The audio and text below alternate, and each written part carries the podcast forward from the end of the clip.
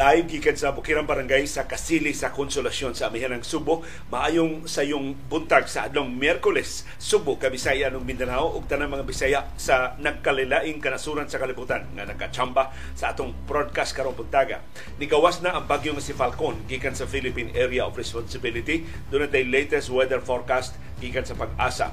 Ang balita ni us-us ang presyo sa lana sa merkado sa kalibutan tungod sa kalig-on sa US dollar pero ang Russia gikondinar sa International Criminal Court kay gibutang na sab sa Russia sa ilang wanted list ang laing huwes sa ICC kansang bugtong sa gyud ang pagpadakop ni Russian President Vladimir Putin tungod sa iyang pag-atake sa Ukraine tungod sa iyang pagdagit sa katusan ka mga bata sa Ukraine o gipasagop ngadto sa wain taon nila mailhing nga mga ginikanan diha sa Russia.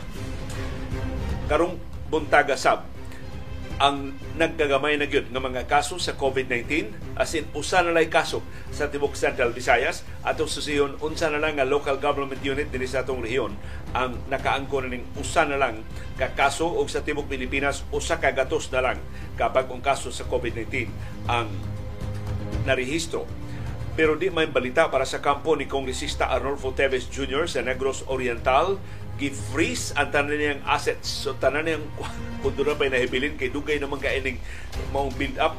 Doon na pa nabiling kwarta si Tevez diya sa mga bangko nga naa sa iyangan kay doon na may gikataho mga kwarta niya sa bangko nga wa sa iyangan gi-freeze na sa Anti-Money Laundering Council AMLC o gideklarar si Tevez, human gideklarar si Tevez nga terorista Wa pa siya kalutsig warrant of arrest, naguna pa ang tag nga terorista batok ni Tevez kay gilambigit siya di lang sa pagpatay ni Gamo kundi sa uban pang tuguon nga mga patay sa nagaging katuigan.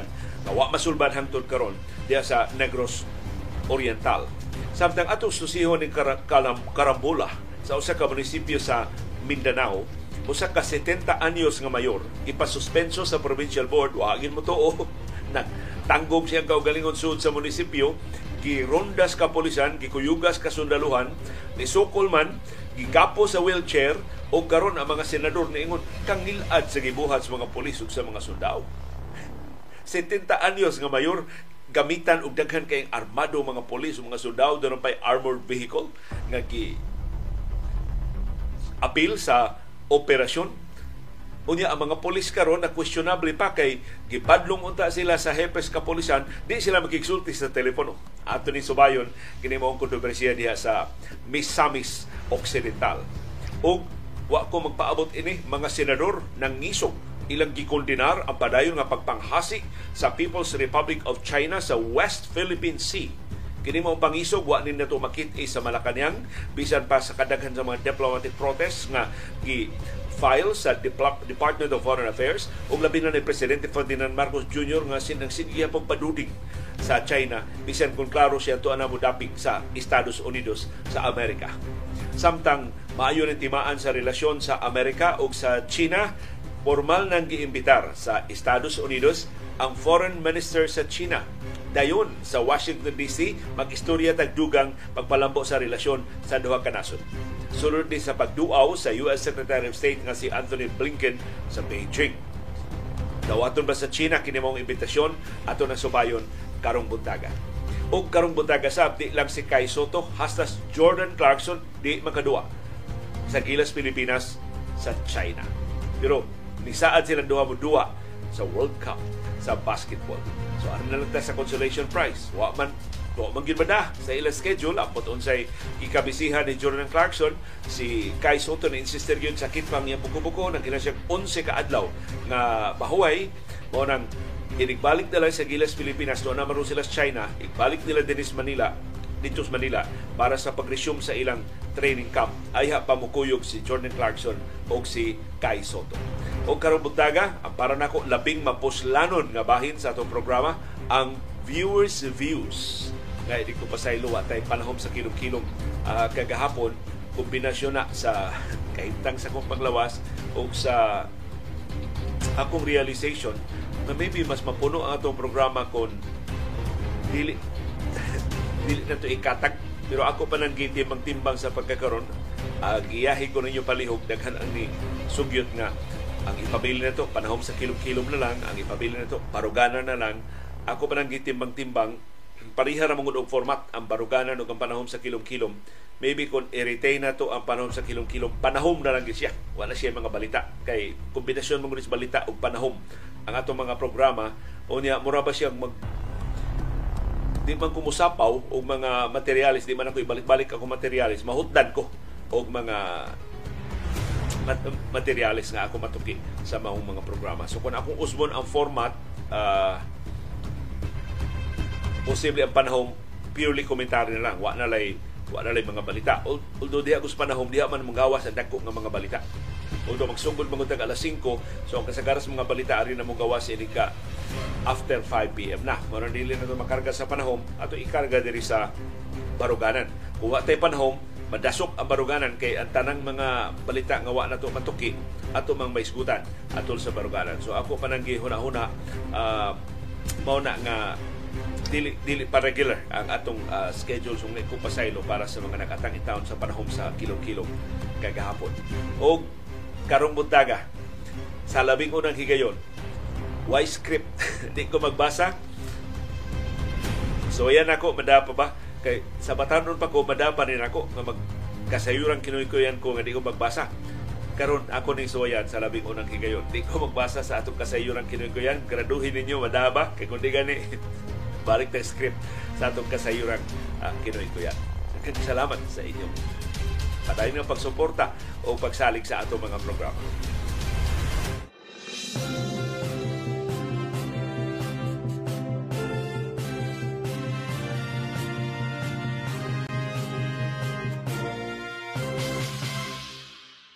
Kumusta man atong kahimtang sa panahon, pating inita, pating alimutan nato tibok adlaw karong adlaw. Mao na pasidaan sa pag-asa, kombinasyon sa habagat ug sa localized thunderstorms mo imo dominar dinhi sa atong syudad ug sa probinsya sa Subo, sa tibok Kabisayan ug sa tibuok Mindanao.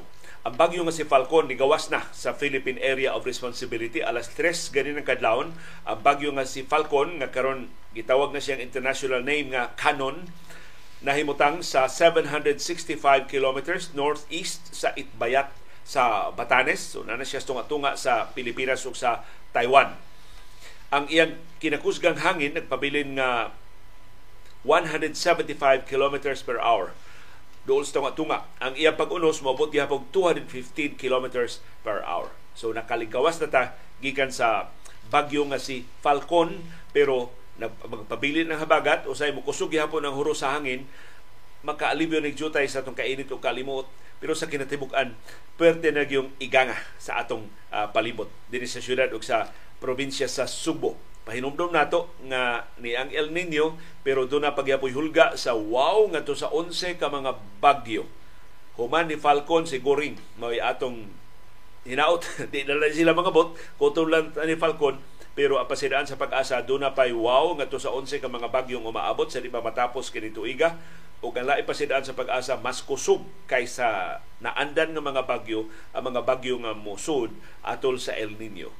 Ngano man tungod sa kainit sa atong temperatura, specifically sa kainit sa dagat. Kini ba atong kainit sa temperatura tungod ba ni sa kainit sa dagat? Yang init nga dagat may fuel sa gikusgon sa bagyo. So mas init ang dagat, mas kusog ang bagyo nga maumol sakay anang kainit sa dagat. Para itong Yolanda, init man gito ang dagat ni atong higayuna sa, sa 2013, mao tong wagi minor ang Yolanda bisag bangga na higanting bukid sa Burawin, sa Leyte, wagi mo kurap ang wagi mamilok, mamilok ang mata sa Yolanda nagpadayon sa pag dasmag na apilta din sa amihan ng Subo sa labing na gusbat sa bagyo nga si Yolanda. So muna itong uh, pangandaman, gi-retire na si Yolanda, wa na, na wa na ilaing bagyo nga nganlan og Yolanda. Kay matag destructive kay nga bagyo, i-retire ang mga ngan. Ay doon si Egay i-retire ba kay super typhoon man sabto pero di sama as destructive no sa ubang mga super typhoons kay mainly dito ra mangud siya sa dagat although nagusbat sa mga lugar na nagian og labing uhing ihap dulaan na 30 ang nangamatay sa bagyo nga si Yolanda. So magbantay ta sa atong kahimtang sa panahon. Meantime, ang among pakisusin ninyo, giunsa man ninyo diha ang grabing kainit o ang kaalimuot. So sa ang ako nakitaan nga mga best practices mao ang pagbutang og ice. Dili ice kanang ice pack. Barato naman kay ng ice pack sa mga online stores. Mahimo ra gyud nga uh, maggamitan og ice pack sa atong tanghugo sa atong liog sa atong bukton sa atong uh, tiil. Aron nga mug, bugnaw jutay ang atong palibot. Kana kun ata sa atong Pinoy anan. Kay maumay convenient kay nato nga magamit. Diha sa trabahoan uh, mahimo ra gyud nga mag, magpatungod ka sa aircon, magpatungod ka sa electric fan, di ka palayo ba gikan sa bugnaw aron nga di sa ka magkadusingot. Pero di sa na healthy ha nga magatubang gyud nimo ang electric fan ug atubang gyud nimo ang ang aircon. Ang electric fan kun mahimo kuno ipabanda sa bungbong aron nga ang pero ang electric fan gud karon init sa kaayo og hangin. Tungod sa ka grabe sa kainit. So bisag mapadirita pagkatandang electric fan, init gihapon ang gawas. So mas maayo gyud ang cross ventilation. Mangita ka sa lugar sa imong trabahoan o sa imong asa imong opisina. Mangita ka cross ventilation. Kana bang sa nakalilain nga direksyon sa hangin makusud masud nimo. Mao na ganahan kay pangitao ni CB diri sa among Pinoy anan. Kining nagi portion diri sa among bahay nga tanang direksyon sa hangin musud adto siya dito, adto siya dito mo. Wala mo tapad sa kusibe, likod-lingkod sa dito siya tapad. Kaya perte mabugnawa tinuod, bisag, bisag asa gikan ang hangin makasud. So mas bugnaw siya. Siya ay kinabugnawan nga lugar sa among Pinoyanan. And I'm sure na ang lugar sa inyong tagsa-tagsa ka mga Pinoyanan o mga trabahoan o mga eskwelahan.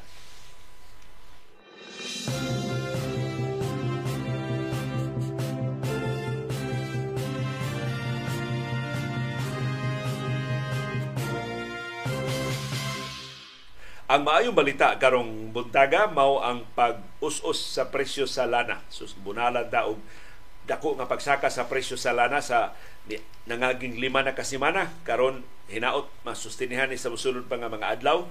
Pero ang rason gud sa pag us-us rasab sa presyo sa lana sa merkado sa kalbutan temporaryo ra kaayo. Ang paglig-on pag-ayo sa US dollar ug ang profit taking ibaw kas mga negosyante nga ni mang, mangita lang sila excuse ba aron makakwarta. So nag-speculate na sila nga mas motibugsok ang presyo sa lana. Wa man motibugsok pa kayo presyo sa lana. O di, kubra sila sa ilang kita nga kay dili kayo dako ang pag ang kibhang sa presyo sa no, ang supply sa sa lana. So temporary lang ni pero ato ning hangpon ni us-us jutay ra kaayo But ni us-us nevertheless ang presyo sa lana sa merkado sa kalibutan tungod sa paglig-on sa dolyar. Nganong muus-us ang presyo sa lana tungod sa kalig-on sa dolyar kay ang lana, ang presyo sa lana dollar-based. So kung mamahal kung bas lig-on ang dolyar kaysa ubang mga currencies, mas mahal ang lana, mas dag mas daghan ang currencies nga imong gamiton sa imong kwarta sa imong nasod ipalit og samang gidaghanon sa lana. Mao na nga mo barato gyud ang presyo sa lana kon mo appreciate ang US dollar. Pero ang mas dakong hulga mao ang dako kay laslas sa produksyon sa lana sa Saudi Arabia, sa Russia, sa Algeria ug sa ubang mga nasod sa OPEC Plus. Kung dili nila ibalik katong ilang naandan nga produksyon sa lana ug kung magsige og sulbong ang demanda sa lana kay muarang-arang ng ekonomiya sa China, sa Estados Unidos o sa ubang kanasuran na mosamot ni pagsulbong ang presyo sa lana sa merkado sa kalibutan. Pero mo adjust ra man ni kay negosyo man ni. Inig mahal pag-ayo sa lana, mo menos ang konsumo. Inana man ang reaksyon. Ig menos sa konsumo, oh, mo menos sa naginansya sa mga oil producing countries man na sila pangita og sweet spot nga ma-maximize ang ilang ginansya pero di sad ma-discourage sa mga konsumidor sa pagkonsumo og lana. Kay daghan naman kay hindi mo biyahe daghan naman kaayo nga mo mag public transportation na lang di dapat dagano ang ilang mga sakinan kinundo mo ni atong nauso pag ayo tong expedition sa tong tuiga? Wa pa kay uban ato. Na katubit ang sakyanan nga gihulagway sa mga manakay murag duyan. Murag kuno kag duyanon bisag libaong. Murag lang duyan kanang dili ka mauntol ba? Maayo kuno ka itong expedition pero perting dakua og konsumo sa gas- gasolina man tong expedition mo konsumo kuno tog usa ka litro sa usa ka kilometro. So kabiya. so pila ka kilometro imong biyahe, mo sa ka litro ang imo makonsumo. Mo tong pag diha to higayon ni mahal pag-ayo ang gasolina. Ay sus, daghan ako no expedition gi parking. Dagang expedition gi parking nangitag mas gagmay nga mga auto ang mga tag-iya or nanakay na lang o public transportation nakapait gud dinhi sa ato manggutay kapilian kay atong public transportation hilabihan ka inefficient, labihan ka dilapidated, labihan ka questionable. Bisag na natay mga modern jeepneys tungod sa kakuwang maghuot lang gyapon na gyapon barog. Na kuno mga modern jeepneys nga gibutangan na sad og mga modern bangkito. Kas kapaita. Nag nag modern jeepney ta aron ma, ma, mahimong mas komportable, mas mahal ba yung plite?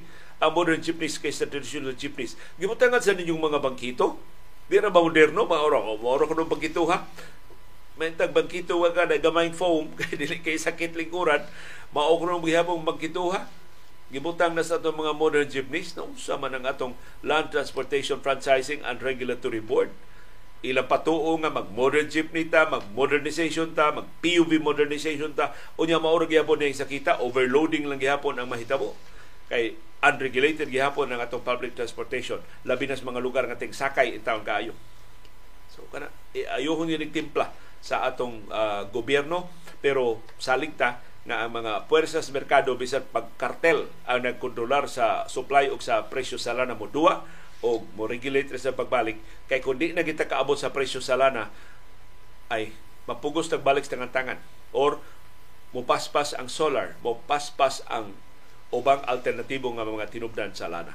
In fact, mao na rason ngano nga paspas kay development sa alternatibo nga mga tinubdan sa enerhiya tungod sa patuyang rasal gyud nga pagpaginansya sa OPEC pa sa una ug OPEC Plus na karon.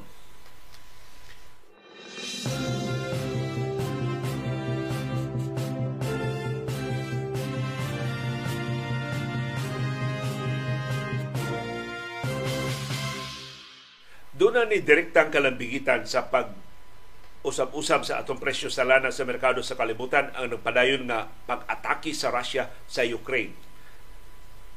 Ug tawgon gura nimo gubat mura og silang duhan nag-atakihay ba dili mangud ang Russia although ang Ukraine karon nagsina pasud og mga drones dito sa Moscow. Ug dako ng insulto ni Russian President Vladimir Putin nasudlan na sila sa drone sa Ukraine. Ug accurate ra gyud target sa Ukraine ang Defense Ministry yun, ang Kremlin yun. May kasagarang maigo sa mga drones, drone attack sa Ukraine. Pero kining panagsungi na tungod na ginis pag-atake sa Russia sa Ukraine. Ni igo lang na nalipod ang Ukraine sa iyang kaugalingon. Mano doon ay gubat nga nahitabo. Na usa sa mga resulta ining gubata gipadakop sa International Criminal Court si Russian President Vladimir Putin ang rason labihan ka lehitimo. Kay gipangdagit ni Putin ang mga bata gikan sa Ukraine, gipasagop og mga Russian parents. Tiyaw na, magkamatag buot ang mga bata, dili na ilang mga ginikanan nga Ukrainians, mga ilang mamataan, mga Russian parents na. Na ang ilang gihimong rason, aron kuno pagluwas sa mga bata, gikan sa gubat, nga sila sa naghimo kung gusto ba na maluwas ang mga bata, ilaw to nang giuli sa mga ginikanan. Pero sigon sa mga ginikanan, gituyo yung sakmit sa mga Ruso kadto mga facilities nga tuwa dito tagu ang mga bata, gikuha ang mga bata, gidagit ang mga bata. So, kon systematic nga round up sa mga bata. Kunya, mura ba ni silot sa Ukraine, sige, ngahas mong sukol na mga, amo mong i-deprive sa inyong future. Kaya mga bata ba yung ugma? Yung mga bata di na kailang ang mga Ukrainians dahil sila to na sila magdako sa Russia, kadako ng kapilihan sa Ukraine. O kabangis anak nga langkato ng mga bata gikan sa ilang mga ginikanan. So may labot sa mga bata sa gubat sa Ukraine. Pero mo gibuhat sa kasalbahis aning Russian President Vladimir Putin. Ug usa na sa mga nakumbinser sa sa International Criminal Court nga kasuhan si Putin og war crimes sa paday niyang pag-atake sa Ukraine. O usas mga kaso, usas mga ebidensya kanang pag-angko nila nga gatusan ka mga bata nga Ukrainians ilang gipagdagit o gipasagop sa mga ginikanan dito sa Russia. Karon, ang ibuhat ni Putin, gipadakop pa siya sa ICC, ang ICC prosecutor nga si Karim Khan, iyang gibutang sa wanted list.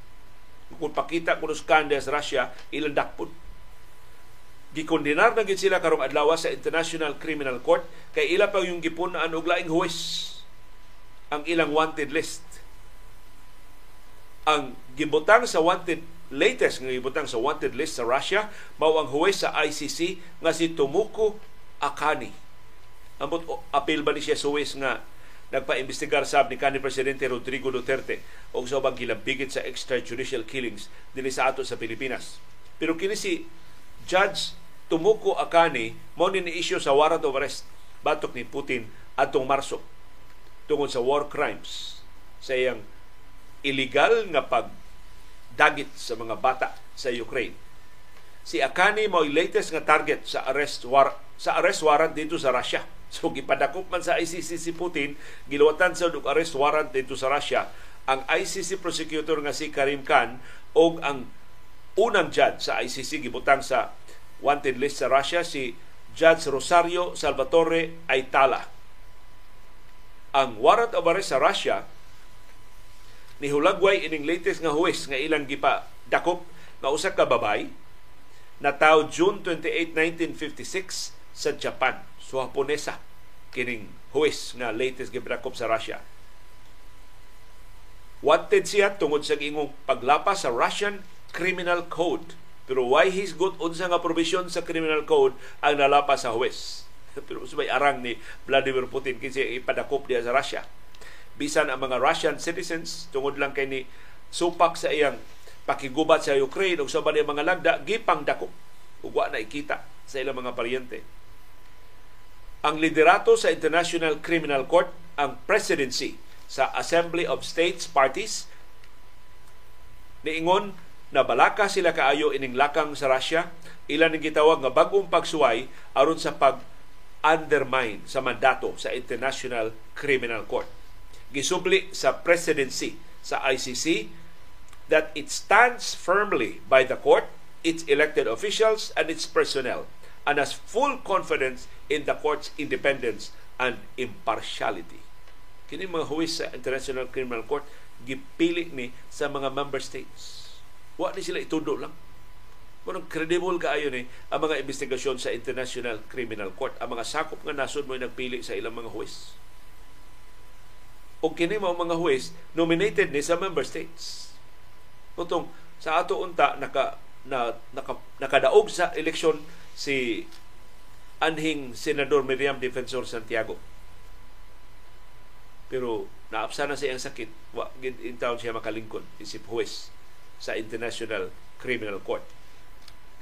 Tungod ining arrest warrant batok ni Putin ni Talaw ni kakak si Putin di siya motambong sa BRICS Summit nga ipagayon sa Johannesburg sa South Africa karong buwana.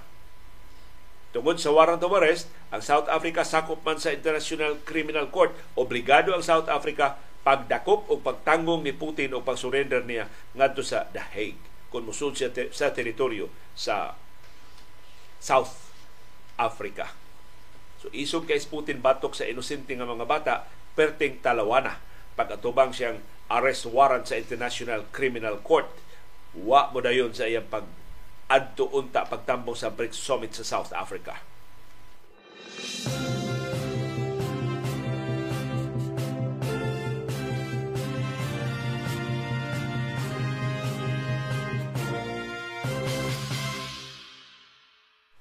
Ni ay panghitabo nga wa pa abuta pero ambot do na ba ni politikanon nga mensahe, do na ba ni politikanon nga implikasyon si Ombudsman Samuel Martires nga tinudlo ni kanhi presidente Rodrigo Duterte ni padakop sa mga opisyal nga tinudlo ni presidente ni, ni padakop ni suspenso sa mga opisyal nga tinudlo ni presidente Ferdinand Marcos Jr. diha sa Department of Agriculture o sa Food Terminal Incorporated. Ang rason ilang gikwestiyon nga transaksyon sa sibuyas para sa Kadiwa Centers nga usa karon sa mga programa nga gi pabugos gyud ni presidente Ferdinand Marcos Jr. Mensahe ba nis mga Duterte nga ni Marcos atong subayon ang mga detalye kamo may timbang-timbang. Matod sa buhatan sa ombudsman ang ayang suspinsuhon ang mga opisyal sa DA o sa Food Terminal Incorporated FTI tungod sa mga kasong administratiba sa anomaluso nga kauyunan uban sa supplier og sibuyas Bombay para sa mga kadiwa stores. Matod ni Ombudsman Samuel Martires, unom kabuan ang preventive suspension, why sweldo, batok sa mosunod nga mga opisyal sa DA o sa FTI. Una, si Assistant Secretary Christine Evangelista. Ikaduha, DA Administrative Officer 5 Eunice Biblanias. Ikatulo, DA OIC Chief Accountant Lolita Hamela. Ikaupat, FTI Vice President for Operations John Gabriel Benedict Trinidad III. O ikalima, FTI Budget Division Head Juanita Lualhati. Ang lima ka mga opisyal, uban nilang DA Senior Undersecretary Domingo Panganiban o FTI President Robert Tan, nagatubang o mga kasong grave misconduct, gross neglect of duty, and conduct prejudicial to the best interest of the service. Tungod ni sa kanihit sa supply sa sibuyas Bombay sa lokal nga mga merkado sa pagmaniobra sa presyo sa sibuyas Bombay ug sa questionable nga pagpamalit og sibuyas Bombay sa FTI gikan sa Bonena Multipurpose Cooperative. Mato ni Martires, nga ang DA pinaagi ni Panganiban ni sud og Memorandum of Agreement uban sa FTI para sa food mobilization o Kadiwa Food Hub Project. Ang FTI ni perma og letter of agreement uban sa Bonena para sa delivery sa 8,845 bags, mga 28 ka kilo sa Sibuyas, Bombay.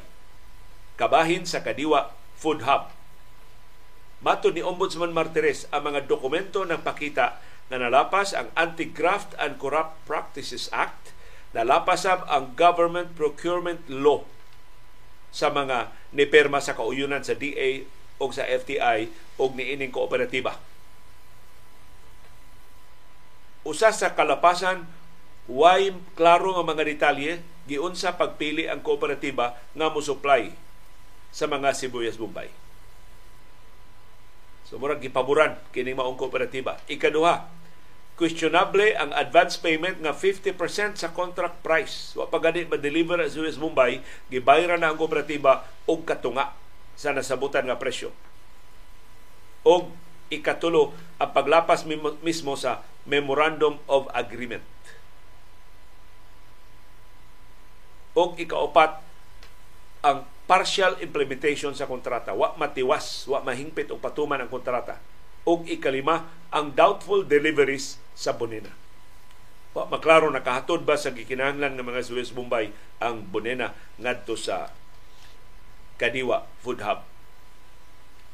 Matod ni Ombudsman Samuel Martires, it appears that the evidential guilt against respondents Evangelista, Biblanias, Hamela, Trinidad III, and Lualhati is strong and the charges against them involve grave misconduct and gross neglect of duty which may warrant the removal from office.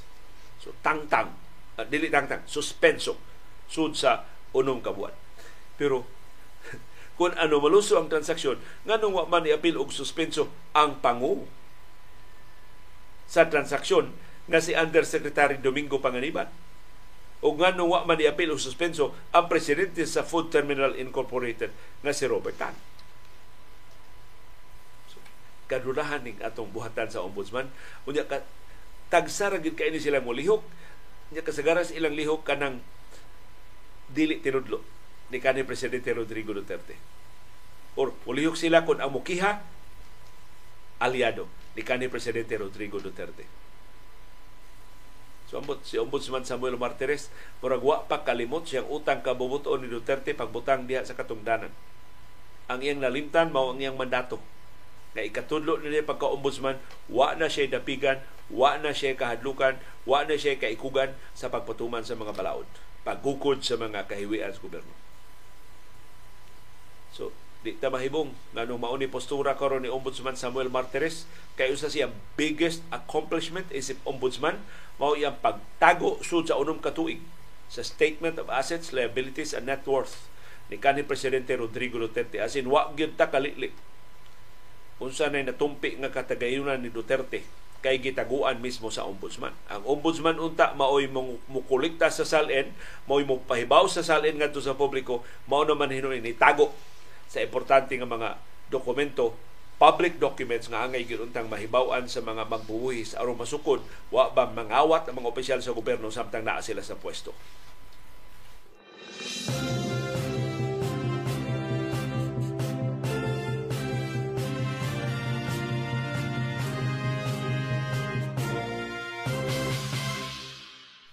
Nagpabiling ubos ang atong bag mga kaso sa COVID-19 sigon sa Central Office sa Department of Health usara ka gatos ka bag mga kaso ang ilang naihap sa tibok Pilipinas gahapong adlaw. Dagko ka dako kay nga maayo nga timaan nga malapuson na gyud ang atong pagkontrolar sa COVID-19 dinhi sa Pilipinas. 1,000 new cases na lang ang gika-report sa tibok nasod. Pero dunay na po kapatay double digit gihapon ang patay sa COVID-19 so di gid ka kumpiyansaan mild tinuod ang kasagaran sa mga kasos COVID-19 daghan na gani kayo mga asymptomatic. Pero para sa persons with comorbidities kadto na sakit sa baga dunay sakit sa kasing-kasing dunay cancer ang mga senior citizens kadto na paidorog sa 60 pataas labing vulnerable sa komplikasyon sa COVID-19 doon ako'y amigo na iyang suod kay higala taga Mindanao? Negosyante sa Bitos Mindanao. Sus murag sa duha ka semana katulo matakdi og COVID katulo ka upat na matakdi og COVID-19 primero kuno nangadto sila Taiwan.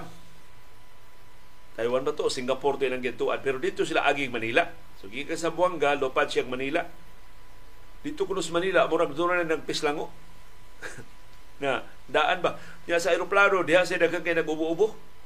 So pag abot nila Singapore pa na. Luya na Singapore ba Taiwan. Wa na ko kasiguro diin sila. Basta iyang bakasyon na naguba. Okay? Nayayay naman siya dito. Yan ayo siya dito. Pauli na siya. Oh. Murag, iyang, iyang anak, iyang parente, nasakit naman sad, na positibo naman sad sa COVID-19. Na-expose man siya, nasakit na siya. In a matter of days, ha? Nasakit na siya. So, pahuway na siya dito sa Manila, matito siya maabti. Pagkaayo niya, uli na siya sa Buanga. Sus, pag dito sa Zamboanga, wa naman siya sa bagmas. Natakda na sa siya. So, katulo siya matakdi. Sud lang sa duwa ka semana. Askan. So, ang sulti siya mga higalan doktor, nagalilain ang strain nga nakaigo niya. Maybe dito, dito sa gawa sa rason, lain to nga strain, pagabot sa Manila, lain nga strain, pagabot sa mga, lain na sa nga strain sa muro na dengue. Nalailain nga strain, mahimo ka matagdan sa kapila sa COVID-19. Unya, may na lang why komplikasyon niya or tungod to sa iyang pagka senior citizen nga vulnerable kay siya natakdan siya kadaghan kay gayon sa COVID-19. So, di gyud mo kumpiyansa.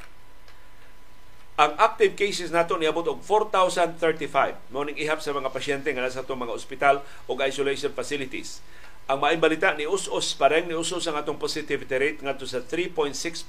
Bisag misaka sa pipila ka sa Luzon pero sa tibok nasod nagpabiling ubos ang tinakdanay, nagpabiling hinay ang tinakdanay sa COVID-19. Dunay 21 ka bag-ong mga kaso sa Metro Manila. Sila gihaboy top notcher sa labing ka kaso sa tibuok Pilipinas. Ang projection sa Octa Research Group musaka og jutay ang atong gidaghanon sa mga kaso karong adlaw between 150 and 200 karong August 2, 2023 nga by the way mo na ika 214th day sa 2023 ika 214 ka adlaw karong tuiga ika 31 na ta semana sa 2023 Kumusta atong bagong mga kaso sa COVID-19 dinis ato? Usara ka bagong kaso sa tibok Central Visayas. Naara sa siyudad sa Lapu-Lapu. The rest of the region, why bagong kaso sa COVID-19? Lapu-Lapu City ra sa tibok Central Visayas ang dunay usa ka bagong kaso sa COVID-19 ang atong active cases, ang mga pasyente nga nasa atong mga ospital o isolation facilities, 120 na lang. Nagkagamay na yun ang atong mga pasyente dinhi sa nga natakdan sa COVID-19 sa Central Visayas. Ang kinadaghanan ng active cases mao ang Bohol na dunay 35, ikaduha ang Cebu province dunay 29, ikatulo na ang Cebu City dunay 21, nagtabla na sila sa Negros Oriental nga dunay 21. Ang ikalima ang Sikihor dunay wow ka active cases, ikaunom ang Lapu-Lapu City doon naman siya usa so upat na ang active cases sa Lapu-Lapu. Ang Mandawi City mo kinagamyan ng active cases doon nalay duha. So di lang una tamo kumpiyansa. Di tamo tangtang sa face mask, crowded areas, di tamo apil sa kinahanglanan nga mga tapok-tapok o palihog tabang taog badlong sa way kaposlanan nga mga kiat-kiat.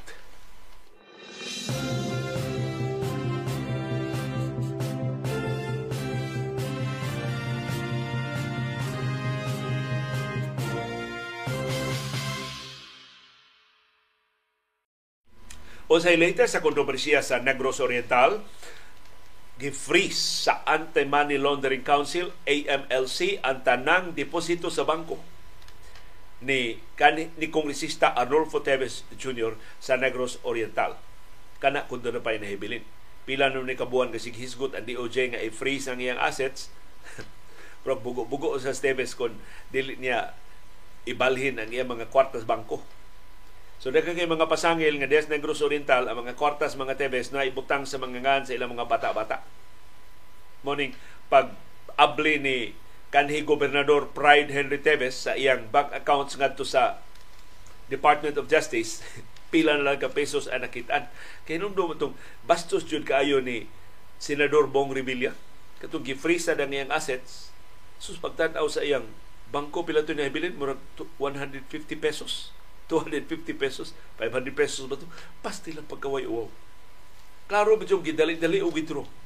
Na sila advance notice nga bantay-bantay, kuha among sakmito ng imong mga bank deposits. So amot pila na lang ka sintabo kung doon na pa may abtang kwarta ni Tevez diha sa mga bangko. Kining pag-freeze sa iyang assets na gumikan ni sa pag-designate niya isip terorista sa Anti-Terrorism Council ATC. Si Tevez og laing napugduha ang gitumbok nga mga terorista. Gilabigit sila sa mga patay o mga pagpanghasik diya sa Negros Oriental. Apil na ang pagpatay ni Gobernador Roel Digamo sa Negros Oriental. Matod sa Anti-Terrorism Council, ang mga lakang ni Tevez maisip nga terorismo. Planning, training, preparing o facilitating the commission of terrorism. Recruitment to and membership in a terrorist organization o providing material support to terrorists. so, dako kini baligho si Tevez wa pa mapasakay og kaso sa pagpatay ni Digamo, wa pa man ni maluti o warrant of arrest. Pero gidesignate na nga terorista. Naguna pang iyang pagka-terorista kaysa mga kasong pagpatay nga gipasaka batok niya. Si Tevez mao gitumbok nga mastermind sa pagpatay ni Gobernador Roel Digamo atong Marso 4. Kumbinsido ang Anti-Terrorism Council nga si Tevez sa baw'y utok sa sunod-sunod nga patay o papangasi diya sa Negros Oriental nga nahitabo sa wa pa mapatay si Digamo. Si Tevez di hinon maisip nga fugitive. So di gihapon siya pinangita sa balaod bisag gitumbok na siya nga terorista. Kay wa pa may warrant of arrest nga naluwatan batok niya. Si Tevez nang dumili sa pagpauli din sa Pilipinas tungkol sa kabalaka sa iyang seguridad. I don't know, mas mapugos ba si Tevez o pauli karon nga gi-freeze ang iyang assets. Pero kanalang kwarta ni Tevez, wa na na siya nga kung magpabilin pa siya dito sa gawa sa nasod di siya mahudlat ining pagdesignate niya nga terorista o kining pag-freeze sa iyang assets nagpasabot ni nga naabtikan ang gobyerno sa Pilipinas ni Kongresista Arnolfo Teves Jr.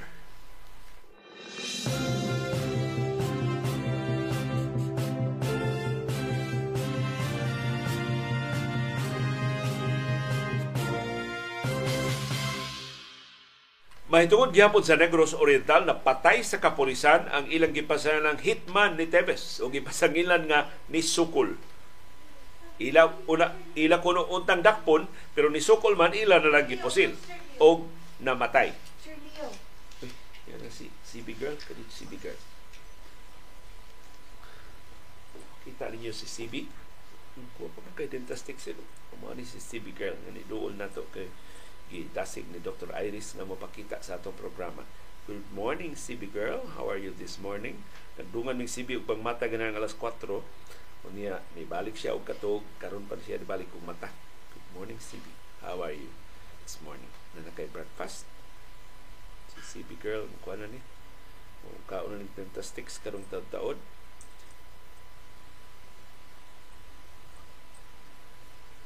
Salamat CB sa imong pagkuyog sa itong programa karong buntaga. Will behave kuno kasi boy. Kuno kamuliho. Pero sa kisi-kisi mo magkasib. Usay kuno si CB murag maminaw sa itong komentaryo. Pero di pantalya ra ka akong akong mama tining moingon formal kay si CB. Iko ay pailad mi. Pating ata ng CB dito sa amo. No? Sige, pero makailad ni si CB. Basta na ay laing tao ba nga bago sa iyang mata, Dili siya mukiat. Believe kay niya nga siya behave kayo. Pero pantalya rin tanan. Por kinisibi mo rin politiko. Buutan kay sa atubangan pero mas buutan pag yun og magtanaw sit no. Si CB girl. Salamat CB girl sa imong pagkuyog sa atong programa karong buntaga. Kinsa man ni napatay nga gipasahilang hitman ni Tevez. Dito ni siya mapatay sa Bayawan City sa Negros Oriental Matod sa kapulisan, mo serve unta silang arrest warrant batok ni Alex Manegos Mayagma. Pero ibunot man kuno siyang armas. Yung gitiunag armas ang mga pulis. So giilog kuno mga pulis ang iyang armas. Sus, pag ilong na sa armas, doon na pa may laing armas sa iyang sling bag. Uh, gipusil na lang siya sa kapulisan. Mao ni statement sa Police Regional Office sa Central Visayas nga nagbase sa kampo Sergio Osmeña Sr. sa Cebu City. Sensing the danger and in defense of their lives, the police officers scuffled with Mayagma and were able to disarm him. However, the notorious subject attempted to pull out his other weapon concealed inside his sling bag to shoot the operatives, prompting them to open fire and defend themselves.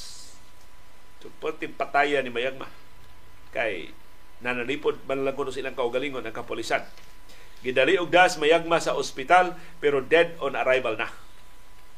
Sigon sa Negros Oriental Police, doon sila nadawat nga kasayuran nga kini si Mayagma usa sa mga hitmen ni Tevez diya sa Negros Oriental.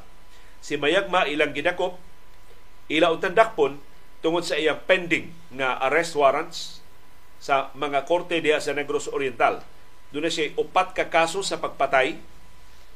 Ubusa nalutsan siya og warrant of arrest ni presiding judge Maria Mylar Ray Santos Orden atong Marso 30, Mayo 10 ug Nobyembre 17 sa niaging tuig pa 2022.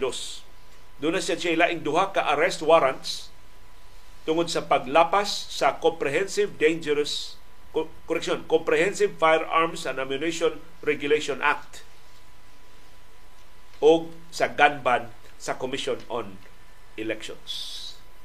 So, wa pa mahuman ang aksyon diha sa Negros Oriental. Nahilom na sud sa pila na kabuan, pero karon bag-o na balik na sa ang mga of course kanurahan ng pangangkon sa kapulisan nga nugod taong manlaban gud daghan kay mga pulis pero kung tinuod sa nga hitman di sad ka maka-discount sa uh, possibility pero daghan kay mga pasangil nga kapulisan karon uh, gigamit yun aron sa pag-apiki ni kongresista Arnolfo Teves Jr. Pero kung tinuod sa nga si Teves mo utok sa pinatianay diya sa Negros Unita, hagbay ra gid na siyang giapiki. So ato palidaan unsay mga kalabuan sa umabot nga mga adlaw sa Negros Oriental. Música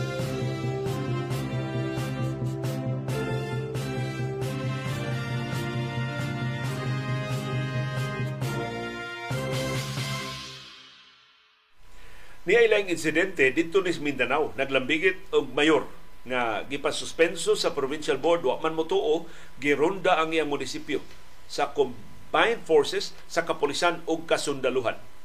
Muning palaban siya sa mga senador, aliado tayo sila, nila sa politika, niingon ang mga senador, overkill ang gihimo sa mga polis sa mga sundao batok ni Mayor Samson Dumanhog sa lungsod sa Bonifacio sa Misamis Occidental.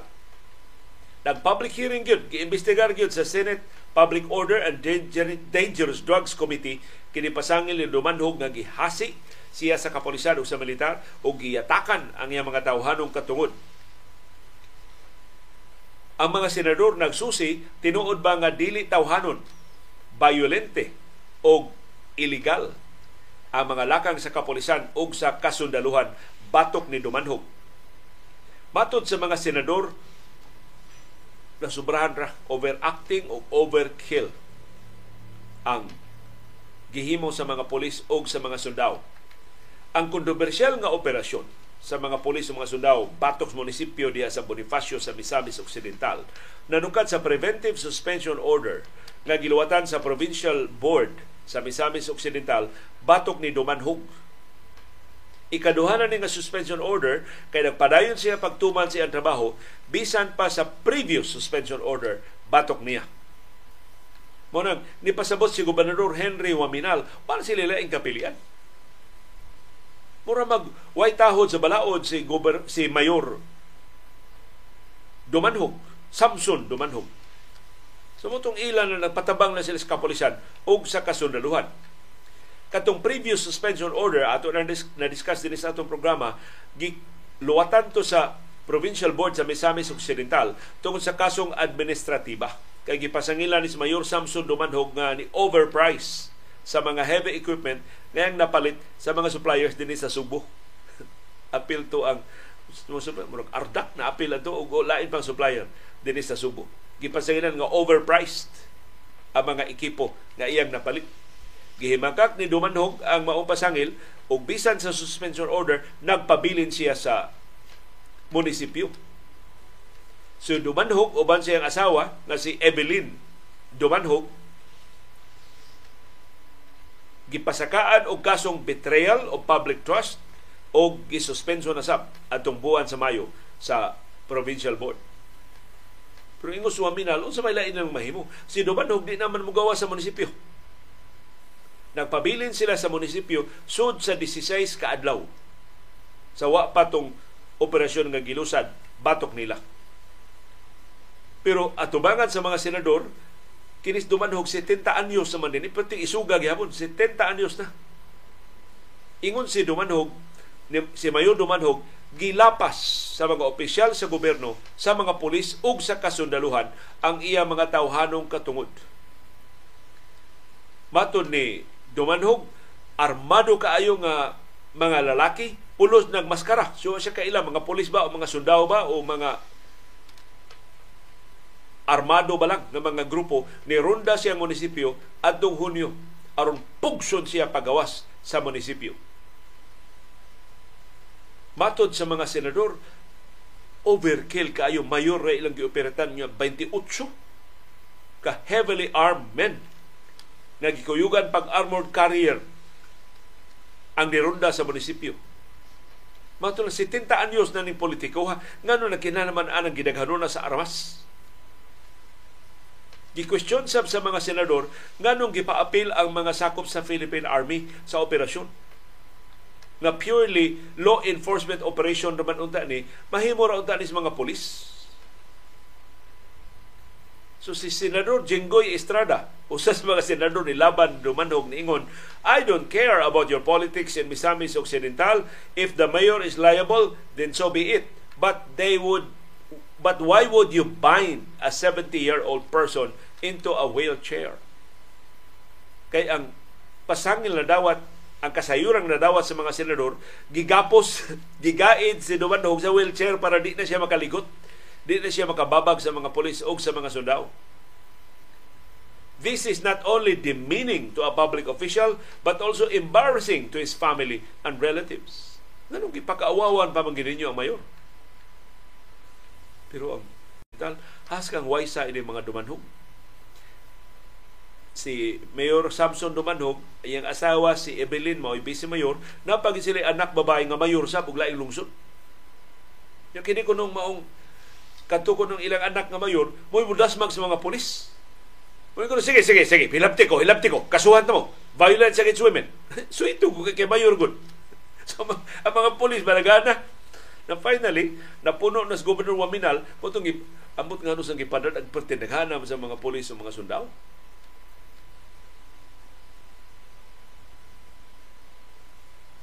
Matod sa mga pulis, di tinuod nga ilang gigapo si Dumanhog pero diyang gisukit-sukit sila sa mga senador ningon nga tinuod na your honor. Amo na lang siyang gapo sa iyang wheelchair for his protection. aron kuno di siya maunsa magkarabula niya gi gipalingkod na si wheelchair gigapos na siya sa wheelchair gigaid sa wheelchair sa iyang bahin si Lumanhog niingon usa ka sakop sa kapolisan o sundao man siya kaila kay nagmaskara man nition og rifle niya human gibuak sa mga sundao o sa mga polis ang mga bintana sa munisipyo. Matun ni Dumanhog, wa siya basahi sa Miranda rights sa pagdakop niya. At tubangan sa mga senador, niingon si Dumanhog nga mga sakop sa Incident Command System, ICS, sa Provincial Disaster Risk Reduction and Management Office, ni gapos siyang kamot og tiil, hasta tiil gigapos og niya ang iyang o giputos og malong usa sa mga abogado ni Dumanhog nitug-an sab sa mga senador wa dayon siya pasudlas munisipyo. Aron pagtabang sa mayor. Gipagitaan pa kuno siya kontrata. Doon na ba'y gipirma ang kontrata ang mayor pag-engage sa iyang, servi- sa iyang legal services. Mato ni Dumanhog gida kuno siya sa ambulansya gikas wheelchair gida siya sa ambulansya nga gipanag-iya sa provincial government sa Misamis Occidental, doon na kuno usa ka nurse ni suway og inject niya. Wa siya kay bawon sa ipa-inject niya nga way pagtugot gikan niya. Maton ni Mayor Dumanhog dunay tuto ka witnesses nga nakakita. Nagisuwayan siya tusok sa nurse nga way pananghid niya. So ang mga senador niingon ipatawag nila ang nurse, isupina nilang nurse sa sunod nga hearing. Nagitagda karong adlaw no? Ah, yes karong adlaw Miyerkules Agosto 2 alas 9 sa buntag. So klaro kay nis dumanhog dunay aliado nga mga senador. Otherwise di, di siya tagdon or may mga mga senador kinihaay lang mo diha. Pero the fact iimbestigar ni sa Senado either dramatic kaayo ang developments or doon na nahilabigit ng mga aliados politika ini mao ni duwa ining administrasyon na. Aliado gani ka sa administrasyon, madunggan ang imong tingog. Pero Senador Bato de la Rosa may nagpasiyog da ini, di ba kanay aliado ni kanhi Presidente Rodrigo Duterte? Si Mayor Samson Dumanhog.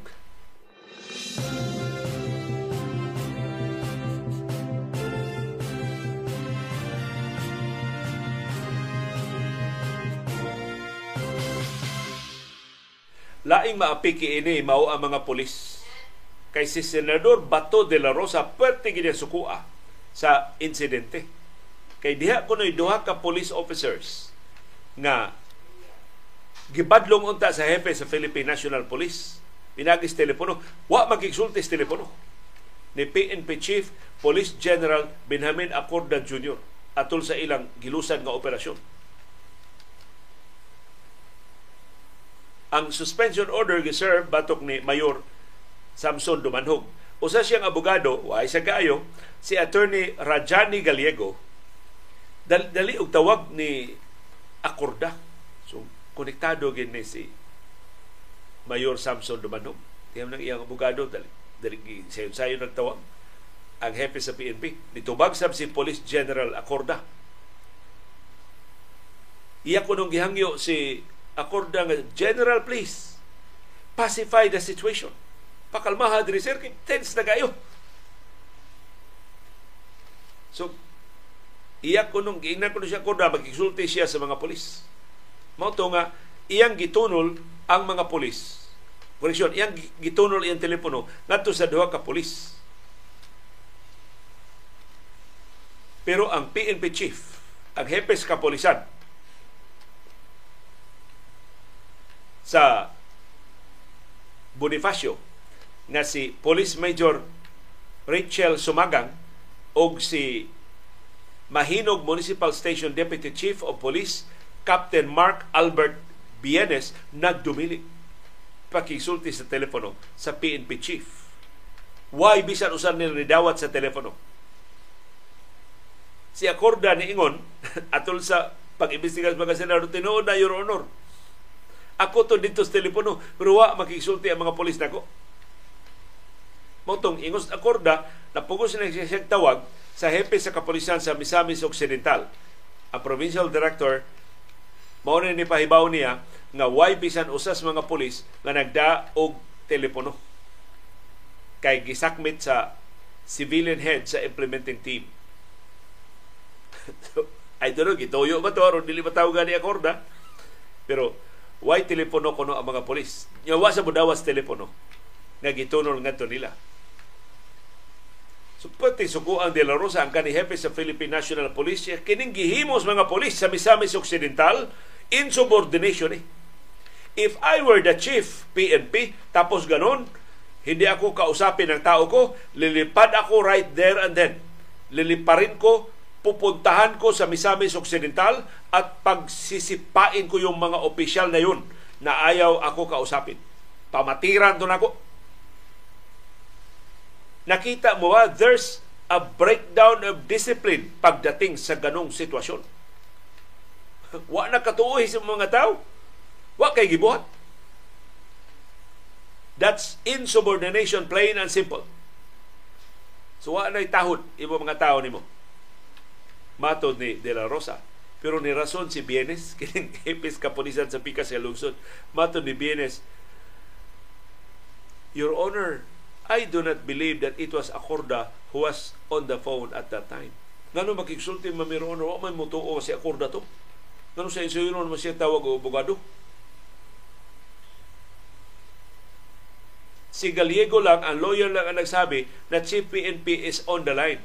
Paano ko ma-confirm, sir, kung totoong Chief PNP yun, sir? Nagkarason sa si Bienes. Abogado man sa among among gidakop sir ang niingon nga PNP chief to. Saan ko pagtuo? Na si PNP chief gito Ningon pa si kinis Bienes maro ni ingos Bienes. Sir, kon si PNP chief pa to sir. Ang iyaw tang gitawagan sa dili ang abogado. Ang PNP chief unta sa Misamis Occidental. No, do naman po provincial commander. Po ti gitawagan ni PNP chief akorda. Nganong ang abogado mas kontra mo gika istorya hinon niya. Dito bag sa pasensya na but I'm very disgusted because I was once a chief PNP. Alam ko, kahit na patrolman yan to the three star general, if I'm the head of the organization, lahat yan sumusunod sa akin at natatakot yan kundi ako kakausapin. so, iyan yung gimong isyu nga, no, wagin mahadlok. Di akorda ang mga sakop. Pero kayo, iniwasan nyo ang chief PNP nyo. So, ang mga polis, mao'y ma apiki ini. O mao ni sa away sa mga politiko por kontrapartido ti si Mayor Bonifacio Dumanhog sa dili, Mayor Samson Dumanhog sa Bonifacio Misamis Occidental o si Gobernador Henry Waminal sa Misamis Occidental. O, ang mga polis mo na piit sa tunga. O niya si Dumanhog doon pag aliado ng mga senador mo ni abot na karon sa atensyon sa Senado mo nang mag-away gani mga higante ang mga diwindi mo yung unang mapisak mo ning kasagaran sa mga polis mag-away gani mga politiko. Palayo. Kay sus muaway mga politiko palit ka sa away mudapig ka sa usa batok sa usa. Mag-amigo na doha ikaw mo'y labing makaluluoy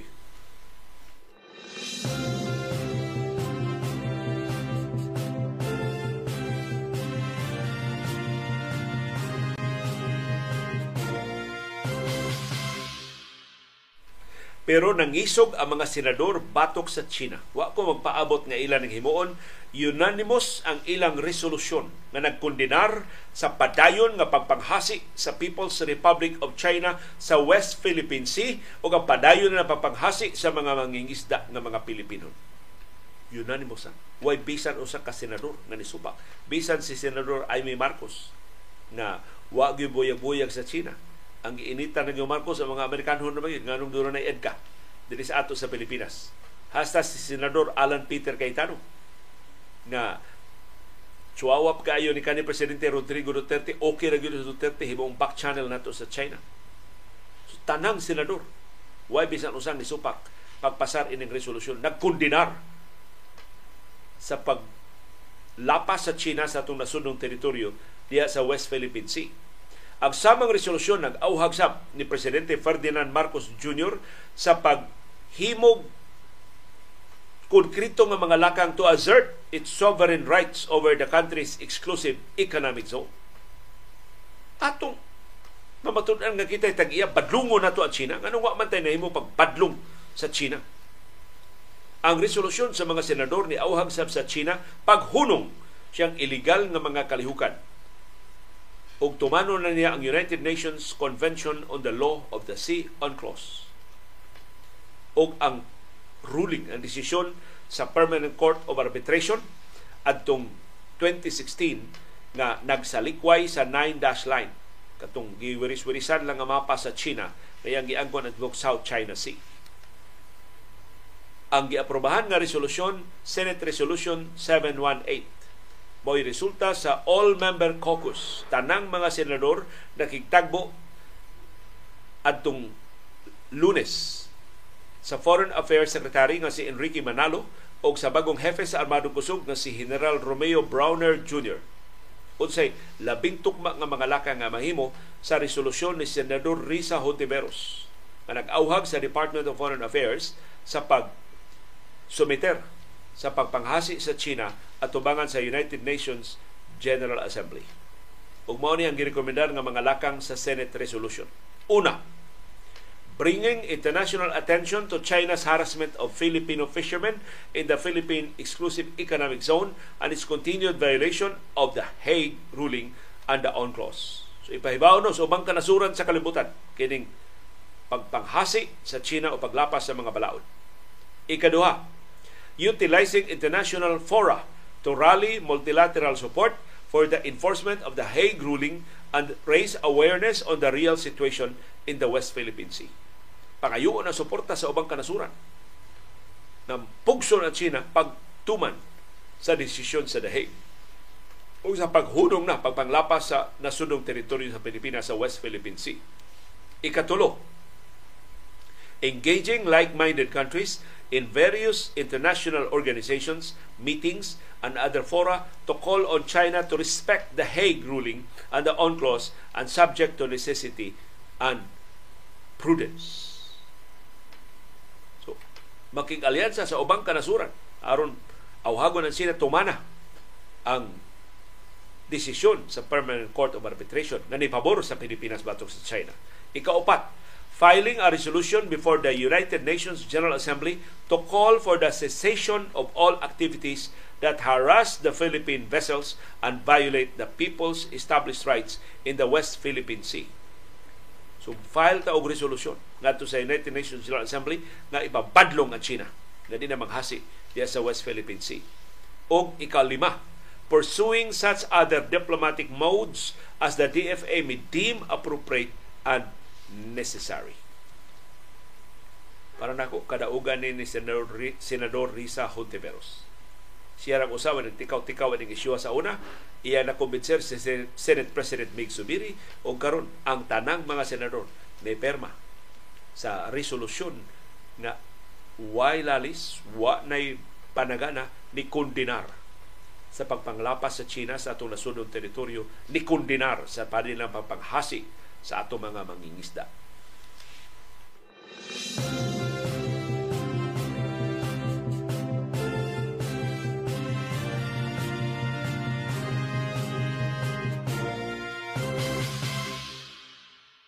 Ug niay maayo nga development sa atong kabalaka nga kung mag-away ning duha ka higante ang China ug ang Estados Unidos kitay mapiit kay kitay nag-host sa EDCA military bases duol kay ta sa Taiwan daghan kay overseas Filipino workers sa Taiwan kung simpakusulngo na na sa China ang maayong kalambuan mao nagkalami ang relasyon sa Estados Unidos ug sa China.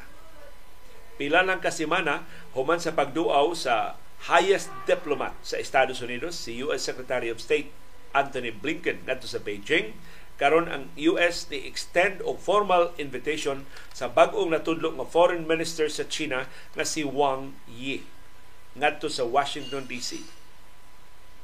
Kini si Wang Yi bag-o lang gitudlo pagbalik sa China isip foreign minister Niaging semana ni siya gitudlo. Iyang gipulihan si kanhi Foreign Minister Qin Gang. Gihulagway nga rising star diha sa China pero wa na ikita sud nas pila ka buwan.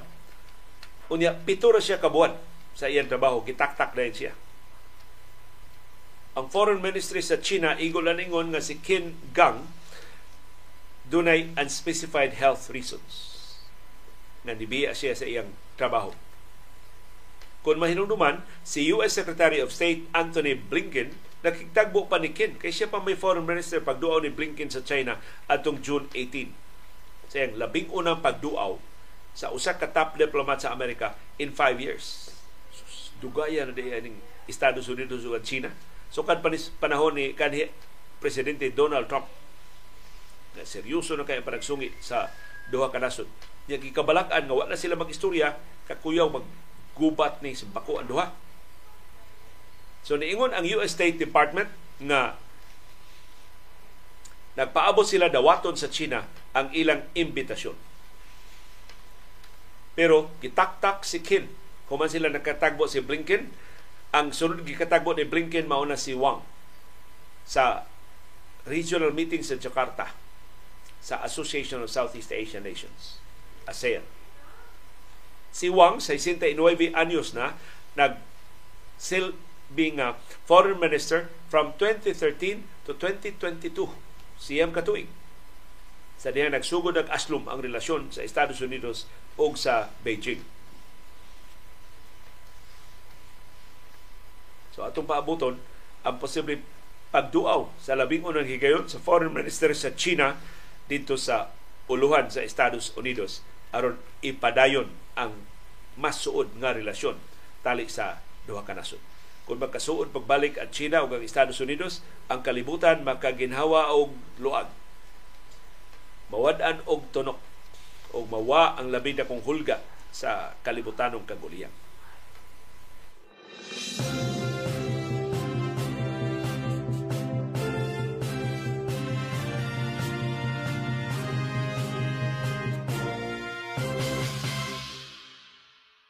gisugda na ang labing dakong tapok sa mga batanon nga mga Katoliko sa tibuok kalibutan. Ang World Youth Day gisugdan gahapon adlaw sa Lisbon sa Portugal. Kalibuan ka kalibuan ka mga batanon gikan sa nakalilay kanasuran sa kalibutan ang nagtapok dito sa Lisbon ang uluhan sa Portugal. Si Pope Francis mo kuyog sa ilang kalihukan moabot siya dito sa Lisbon karong adlaw Miyerkules ang mga batanong delegado sa World Youth Day tuwa magpuyo sa mga eskwelahan, sa mga gymnasium, sa mga fire stations, ang uban gisagop sa mga pamilya nga dunay dagko nga mga panimay tuwa sila gipakatug dito. Pero ang mas daghan nagtinguha pagtug sa mga plaza dito sa Portugal. Nagda sila og mga tents, nagda sila og mga banig o mga unlan aron nga adto sila dito sa dakong wanang mga tug. Ang sadya kaayo nga pagsaulog sa World Youth Day nahimo samtang nabisto ang sexual abuse scandal dito sa Portugal.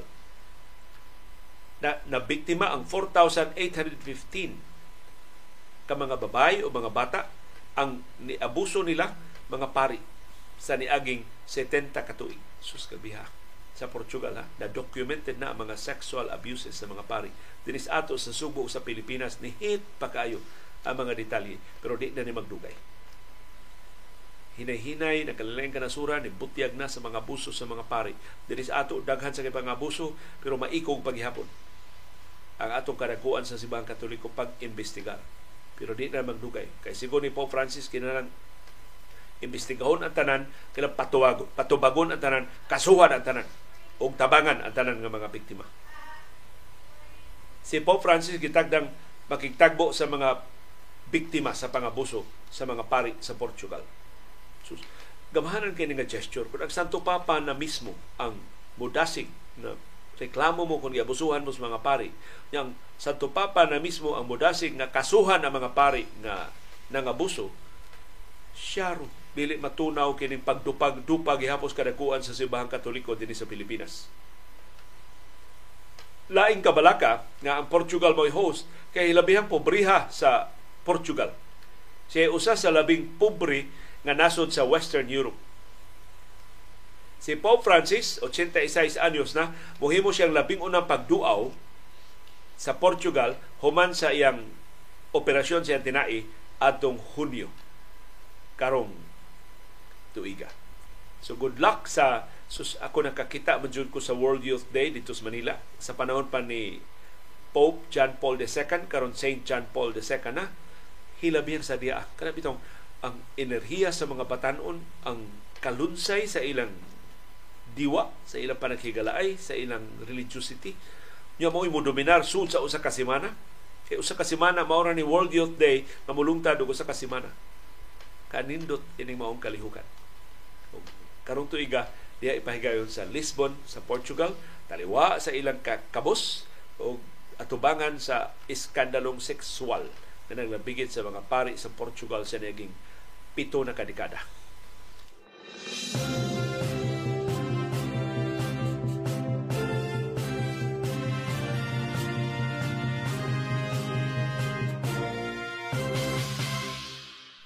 Wa sad papiri ang mga Subuanon o ang mga Pilipino. Doon sa tayo mga delegado sa World Youth Day. 1,500 ka mga delegado gikan sa Pilipinas. Ambot nakaapas ba ito in taong gibalibaran ang mga visa? Kaya doon mga delegado nga ginudahan sa Embahada sa Europa nga di na mamauli human sa World Youth Day wa hatagi og visa pero gikuan gito gipanikamutan gito sa Catholic Bishops Conference of the Philippines nga makaapas ang ilang visa dinhi sa Subo dunay 45 ka mga delegado dinhi sa ato sa Subo. Kay di ni barato ha. Dako kay ni gasto. Unya ay doro ang mga delegado bay ni ni gasto ini or nagtidabangay itaw ng mga parokya dinhi sa ato aron pag tampo para sa plitihan, para sa accommodation, para sa pagkaon.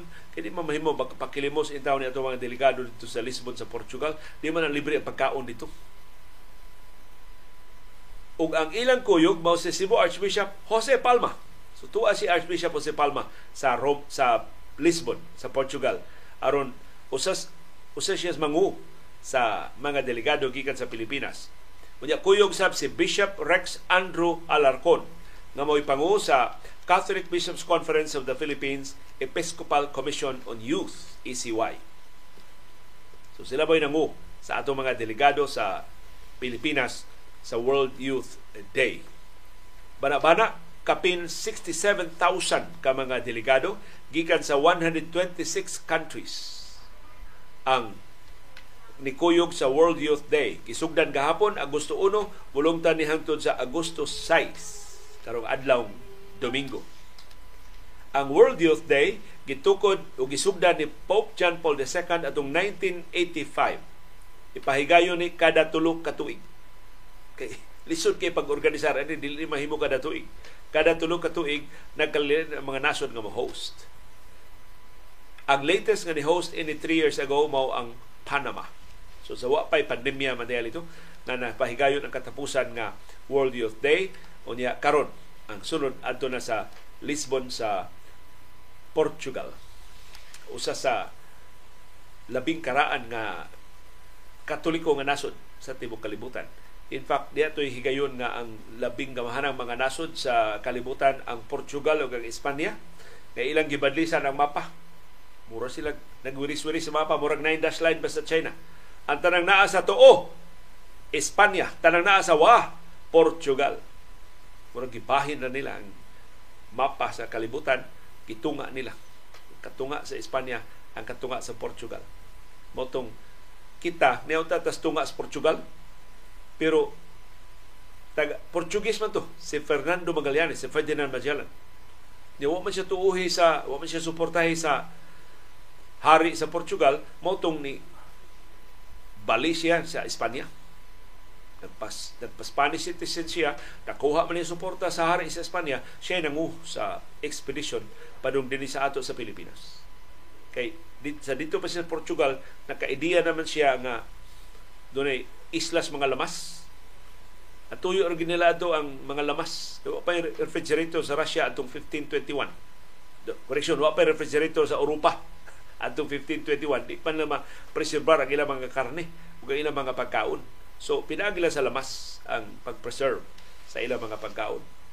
Na, napadpad na sila din sa ato sa Pilipinas. Kaya kaya, itong problema ang expedition ni Ferdinand Magellan, isang po tinon siya kapatayon diya sa isla sa Mactan.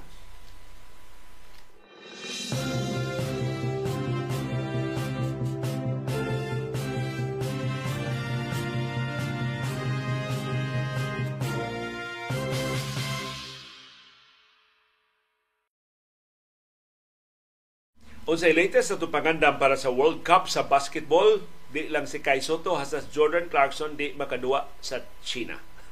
At least sa China lang. Makadua sila para sa World Cup. Ambot usay kakulian ni Jordan Clarkson pero ang kakulian ni Kai Soto ang iyang yung buko-buko. Ug ang imong pugsyon, imong pirahon sa korte nga mo angkon mo Kai Soto gisakitan siya siyang buko-buko. So nangayon si Kai Soto og 11 days. 10 days naman na to, gihimo niyang 11 days So unya na siya mo kuyog sa Gilas Pilipinas igbalik na nila gikan sa China. Si Jordan Clarkson ang original unta atong plano moadto sa China og mudua sa Senegal o sa lain nga team. Pero ari na lang sa Pilipinas. Ang nihimo ini mao pahibaw mao ang head coach nga si Chot Reyes. So ingon si Reyes na usab ang plano ni Jordan Clarkson imbis Mulupad siya from the US to China, from the US to Manila na. Ari na siya diretso sa Pilipinas ug ari na siya mo kuyog sa gilas Pilipinas sa atong mga duwa dayong sugod na gyud sa World Cup sa basketball. So ibis 18 days ni Jordan Clarkson pila lang kaadlaw ang iyang eh, August 25 na baya magsugod ang World Cup sa basketball. So nilupad na gahapon ang Gilas Pilipinas padong sa China. O apil sila sa He1 International WUS International Basketball Tournament na ipahigayon dito sa China. O lingon nga mga teams ang ikasangka sa Gilas Pilipinas dito sa China makatabang sa ilang pagpangandam sa World Cup sa basketball. Ang una na ikasangka ang Iran dayon ang Senegal. Kay ang Iran apil man sa World Cup. So kabahin sa ni sa preparasyon sa Iran sa World Cup. Pero murag dita magkasakbang sa Iran. Ang Senegal apil dili mo, mo, nangandam sab sila para sa FIBA Men's Pre-Qualifying Olympic Qualifying Tournament sa Agosto 12. So pulos pulos ni nag tune-up games para sa Iran o sa Senegal. Nag-abot ta sa Pilipinas. balik sa Gilas Pilipinas dinis ato, makigsakbang sabta sa mga teams nga sayong mga bot. Mga teams ni para sa World Cup sab nga sayong mga bot. So usa sa labing sayong nga moabot mo ang Mexico. Tilaw din sila sa ilang mga potahe nga ni-evolve na o mas lami pa dinis ato sa uh, Pilipinas. Kay kini ko nung lechon, gikan man ni nila. Ang pero bilib kayo ang mga katsila o mga Portuguese nato o ang mga Mexican nato kay ang atong lechon mas lami pa sa ila. So, example ni pagkaon nga sila nagsugod pero atong gi-enhance nya ato pang napalabuan.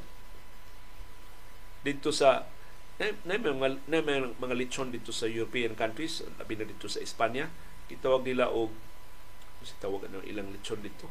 Pero la, lahit gyud ang ato eh. Ang ilang lechon dito na may o. Mahadlok mo ni mga langya mo tanaw sa O. Pero ang ato, iapil mo itong O sa atong lechon. In fact, akong paborito gibay lechon, kanang dunggan. Dili gud nga. Misyo, nga nun, ganam yung dunggan, liyo mo na kinalamian. Ko dili. Kasi ganang lechon, eh, og naa sa party, taas kay linya lechon. Kunya, musalot ka sa linya, daga masuko. Pero kung muadto ka sa lechon, kuha, mukuha kag dunggan, wa kay masuko. Kaya wa may laing makahuna-una kuha dunggan. Pero While naglinya sila, nagkisap-kisap na kasi bundungan, o ano? nakauna ka pero may masuko nimo kay dunggan ra may imong gikuha. So mo na ako idea na nagani lechon kuhaon yun akong dunggan. Kay wa may masuko. Wa gi magigi. Wa gi laing maibo ka ng dunggan. Labi ng pagod-pagod ang dunggan. Lami kay ubod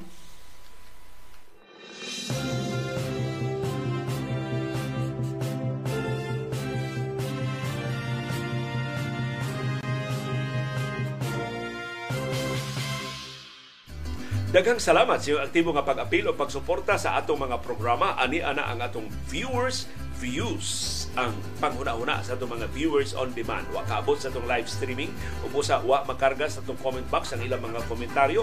Mo itong i-highlight karong buntaga sa atong viewers views. Si Kelly Irog-Irog. Nindot kini mga punto Bato niya, sa pliti sa tricycle sa Talisay, tinuod yun na 15 pesos ang minimum. Tungod na sa una nga 50% pa ang sakay. Pero pag normal na, wa na usba ang pliti. Kaya atensyon, may samsam gulyas. Di na makiangayon para sa mga pasahero sa Talisay. Lain pa diri ang electric bike o e-bike. Minimum 15 to 20 pesos bisag duol ra kaayo wa nay manrabaho o construction o mga bata sa high school di na mo eskwela kay mag-drive na lang e-bike kay dako naman kayo kita.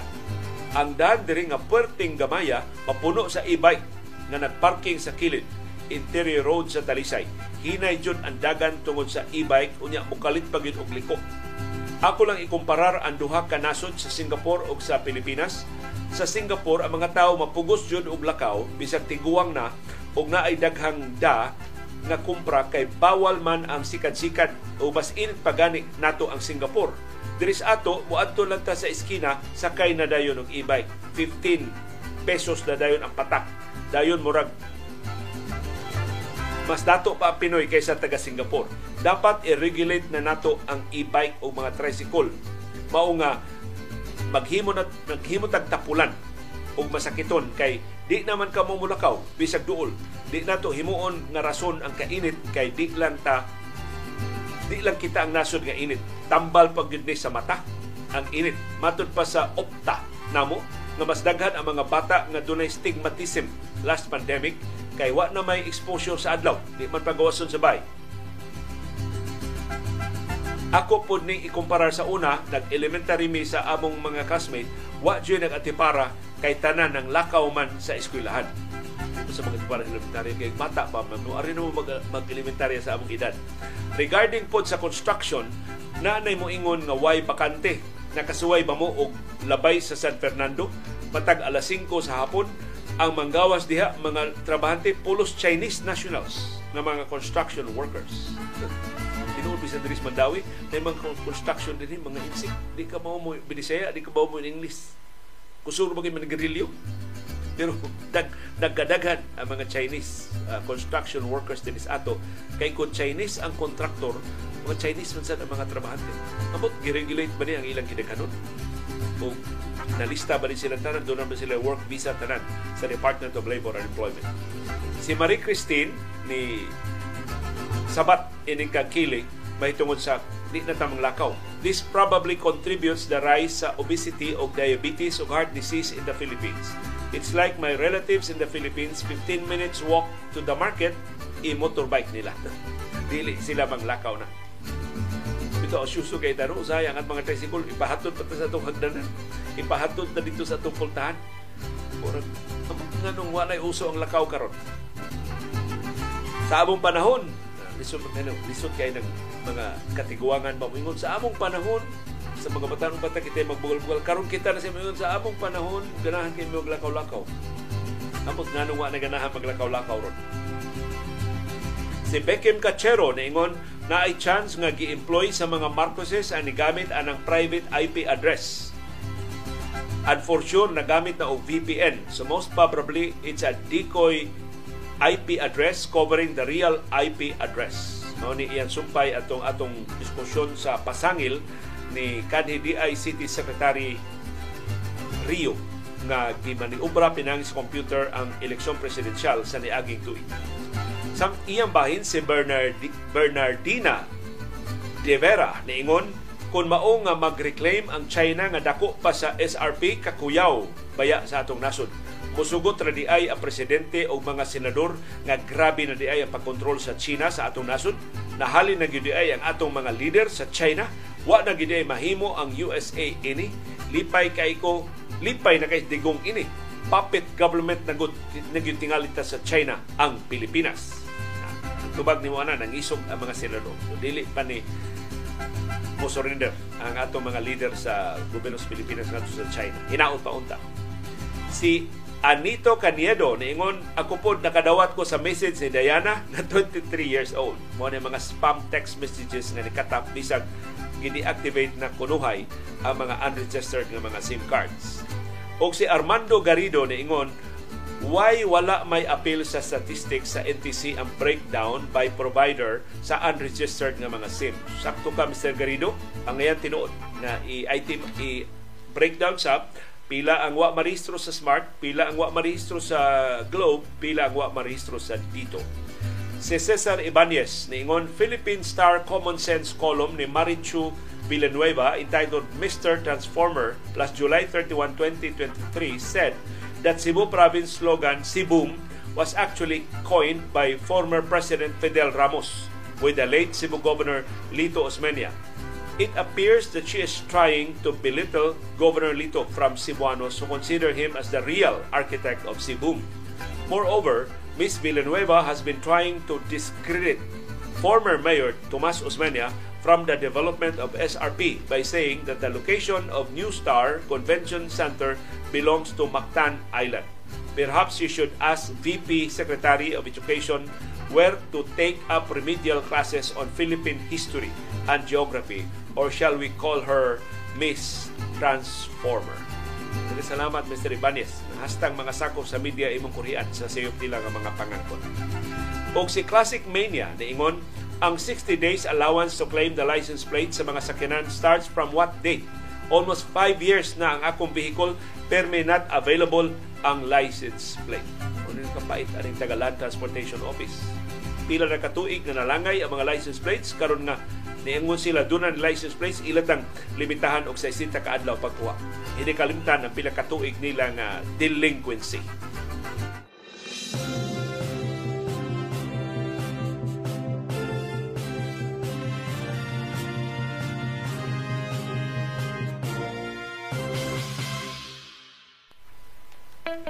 Dunay daghang matang sa kasayuran. Dunay kasayuran pinadailang dalirang mahibawan.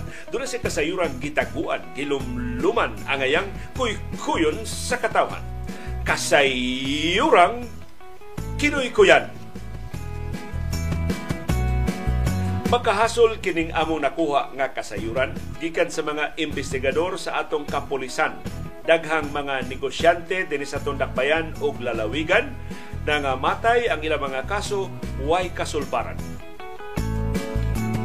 Ang investigasyon sa mga kaso nilungtad na og katuigan.